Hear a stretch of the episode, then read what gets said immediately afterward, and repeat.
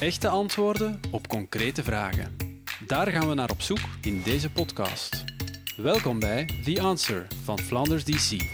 Welkom, we gaan het hebben over prijzen en meer bepaald over de vraag hoe je als illustrator de prijzen bepaalt voor jouw werk. En we mogen die vraag stellen aan Laura Janssens, die je ook wel kan kennen als Niet Nu Laura. Dat is haar autobiografische cartoon op Instagram en Facebook. Dag Laura. Hoi, hallo. Uh, zoals ik al zei, je bent misschien toch wel vooral bekend van je cartoon. Op Instagram heb je meer dan 43.000 fans.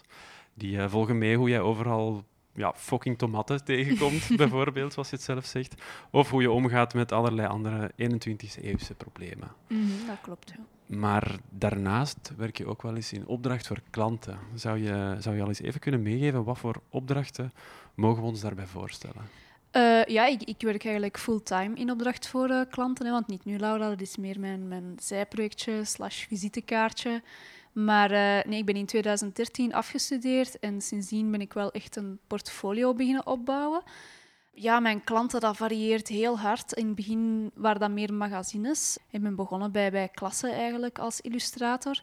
Intussen zitten daar veel bedrijven tussen, of VZW's. Uh, recente opdrachten die ik heb gemaakt waren voor AG Insurance, voor Mediawijs. Nu ben ik voor Wereldmissiehulp iets aan het afwerken. Dus ja, dat is eigenlijk heel, heel divers, maar altijd wel cartoons en illustraties. En daar mag altijd wel wat humor en wat eerlijkheid in zitten. Dus die lijn zit er wel in. Dat lijkt me heel goed te lukken, die, die humor. um, ja, laten we het dan maar eens meteen hebben over die prijsbepaling. Heb jij bij jouw opdrachten een systeem of iets om heel consequent je prijzen altijd op dezelfde manier te bepalen? Of gebeurt dat toch iedere keer opnieuw van, van nul eigenlijk? Wel, het begint iedere keer wel van nul in de zin van ik wil altijd wel een, een briefing krijgen voordat ik echt een concrete prijs durf af te spreken. Omdat uh, ja, de ene cartoon is de andere niet. Een cartoon kan heel eenvoudig zijn, maar ook super gecompliceerd. Dus, maar ik heb wel prijsindicaties, hè, want, want mensen willen zich ook vaak wel informeren op voorhand en, en willen dan prijzen weten om te zien of het wel in hun budget ligt. En uh, ja, omdat mensen inderdaad mijn werk vooral van, van Instagram kennen, kan ik heel makkelijk voorbeelden van daar geven, eh, cartoons of strips van daar, en zeggen van dit zit ongeveer in die prijsklasse. Hè. Dus dat kan ik wel doen. Ja. En wanneer je dan echt die prijs gaat berekenen of bepalen, vertrek je dan volledig van de tijd die je ergens in stopt? Dat is wel de eerste stap dat ik zet, omdat ik uh, weet hoe lang ik ongeveer doe over uh, een cartoon, over een korte strip. Dus ik vertrek daar wel uit, maar ik hou ook wel ja, rekening met uh, wat is het doeleinde van, uh, van deze cartoon. Is dat iets dat eenmalig op social media gepost gaat worden? Of is dat iets dat verkocht gaat worden als product? Is dat iets dat twintig jaar lang ergens gaat hangen? Dus allee, dat bepaalt het zeker ook wel mee. Maar de eerste stap is bij mij wel, wel tijd. Ja, omdat ik vind dat dat wel het belangrijkste is, dat je toch op in de eerste plaats eerlijk vergoed wordt naar de tijd die je erin steekt. Ja, ja terecht denk ik. Uh, heb je eventueel een voorbeeld van een prijs die je ooit al ge gevraagd hebt voor een bepaald werk? De, de cartoons die ik op Instagram post, dat is eigenlijk uh, een redelijk vast format geworden. Dat zijn meestal korte stripjes van een kadertje of vier. En dat is ook wel wat mensen heel vaak vragen aan mij om zoiets te maken. En een standaardprijs daarvoor is dan 300 euro exclusief BTW per cartoon. Maar dat is dus echt wel maar een indicatie, want ik ben daar al, al boven gegaan, al als het totaalplaatje dat wel vraagt. Maar ik ben daar evengoed ook al wel een paar keer... Uh, een klein beetje ondergegaan als dat is voor, voor ja, een samenwerking die ik echt heel graag wil doen, maar dat ik ook weet als het over een kleine VZW gaat, dat die misschien niet altijd die middelen hebben. Dus dat kan, ja, bijvoorbeeld eh, als het voor een goed doel is of zo, als ik weet dat, uh, dat die cartoon dat dat echt wel mensen gaat aanzetten tot iets goeds te doen, dan, dan is die prijs bespreekbaar. Hoewel dat ik ook wel mijn, zeker mijn grenzen heb. Het is niet altijd van we doen er direct 50% af, dat nu ook weer niet. Nee.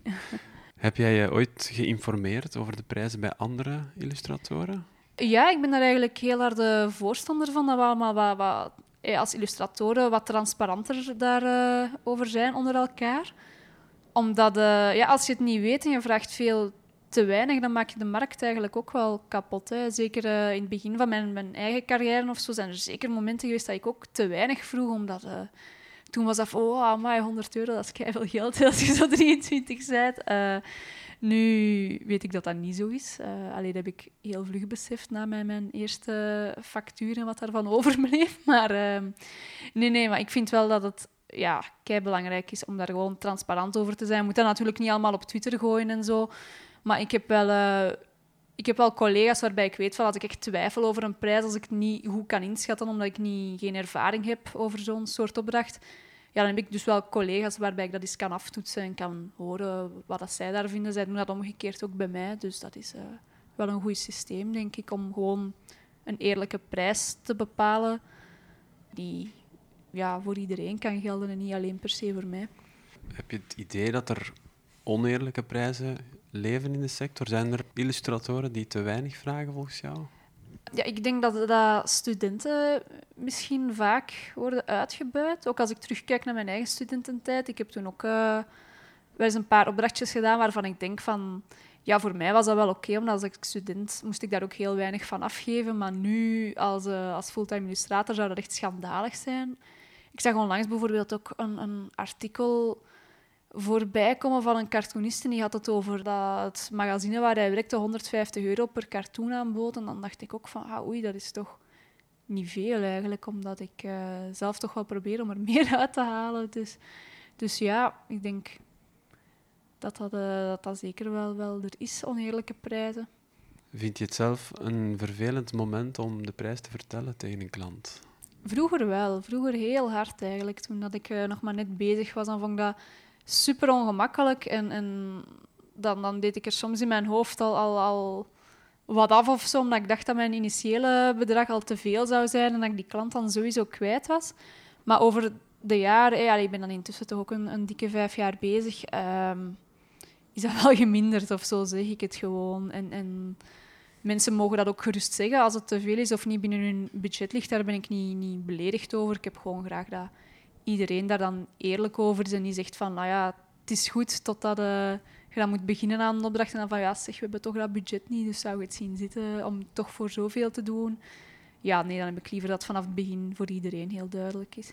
En krijg je soms negatieve reacties op prijzen?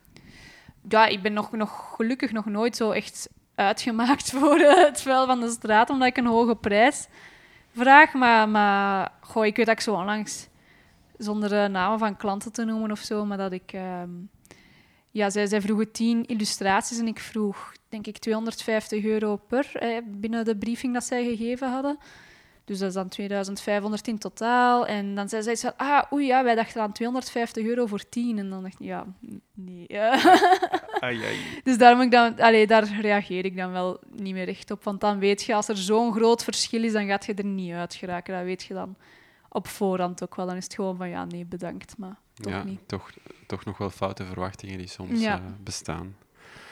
Word je soms ook gevraagd om in ruil voor exposure te werken?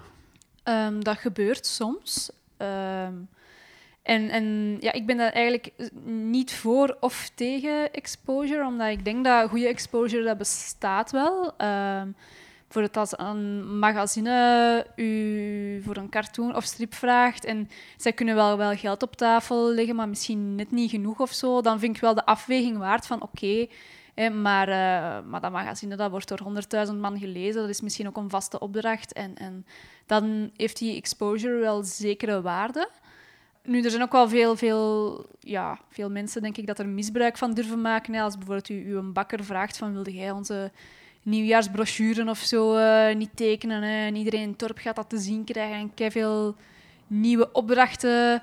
Dan denk ik van ja, oké, maar, maar dat, dat, dat mijn buurvrouw van 80 jaar oud en zo dat ziet, er ga ik misschien max een, kerstkaartje of zo voor mogen maken. Dan, maar daar stopt het dan waarschijnlijk ook. Dus dat is dan weer uh, slechte exposure. Want een bakker vraagt uiteindelijk ook geld voor zijn brood. Dus, uh. Absoluut. Maar zelfs bij de grotere opdrachten zal je ook wel daar toch nog een financiële vergoeding bij vragen, waar, waar veel exposure aan gekoppeld is, zal je het nog niet, daarom nog niet gratis doen. Ja, dat, dat vind ik wel, want zeker ook bij grotere opdrachten en zo, die hebben meestal ook wel geld. Allee, ja, en dan vind ik het een beetje stom dat die niet een paar honderd euro zouden kunnen missen. Um, natuurlijk, ik wil wel exposure en gratis werken en zo zeker niet verwarren met goede doelen, hè, want voor een goed doel, uh, als dat bij mij past, als dat overeenkomt met mijn agenda en zo, zou ik daar bijvoorbeeld wel al eens ja op durven zeggen, ook al is dat gratis of slechts een symbolische vergoeding of zo. Maar ja, dat is natuurlijk niet hetzelfde als, uh, als een groot medianetwerk mij vraagt om gratis iets te doen en, en veel mensen gaan dat zien en zo. Ja, dat vind ik ergens ook wat ja, ik, zeg, ik kan er zo moeilijk op antwoorden, omdat ik niet wil zeggen dat alle exposure slecht is. Want ik heb ook destijds al een paar exposure dingen gedaan. Ik heb van een paar dingen ook heel veel uitgehaald uiteindelijk. Ehm, maar ik denk dat je wel moet kunnen erkennen wat goede exposure is, wat echt de moeite waard is en wat iemand is die gewoon misbruik wilt maken en het eigenlijk best wel zou kunnen betalen als hij of zij wilt. Heb je nog tips voor startende illustratoren? Of eventueel fouten die je zelf gemaakt hebt, die je wilt delen?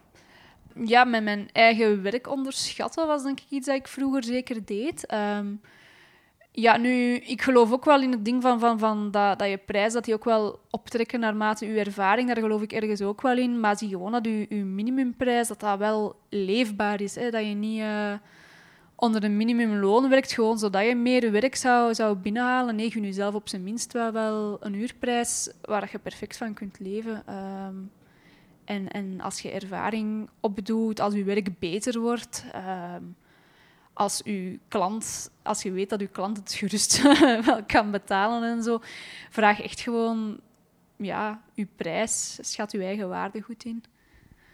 Dat klinkt me als een heel wijze les. ja, het is een beetje vaag, maar uh, ja, gewoon heel eerlijk zijn tegenover jezelf wat je wilt verdienen. Dat is denk ik het belangrijkste. Ja. Heel erg bedankt. Ja, graag gedaan. Bedankt voor het luisteren. Meer antwoorden vind je in de ondernemersgids op flandersdc.be. Abonneer je ook op komende afleveringen in je favoriete podcast-app of Spotify.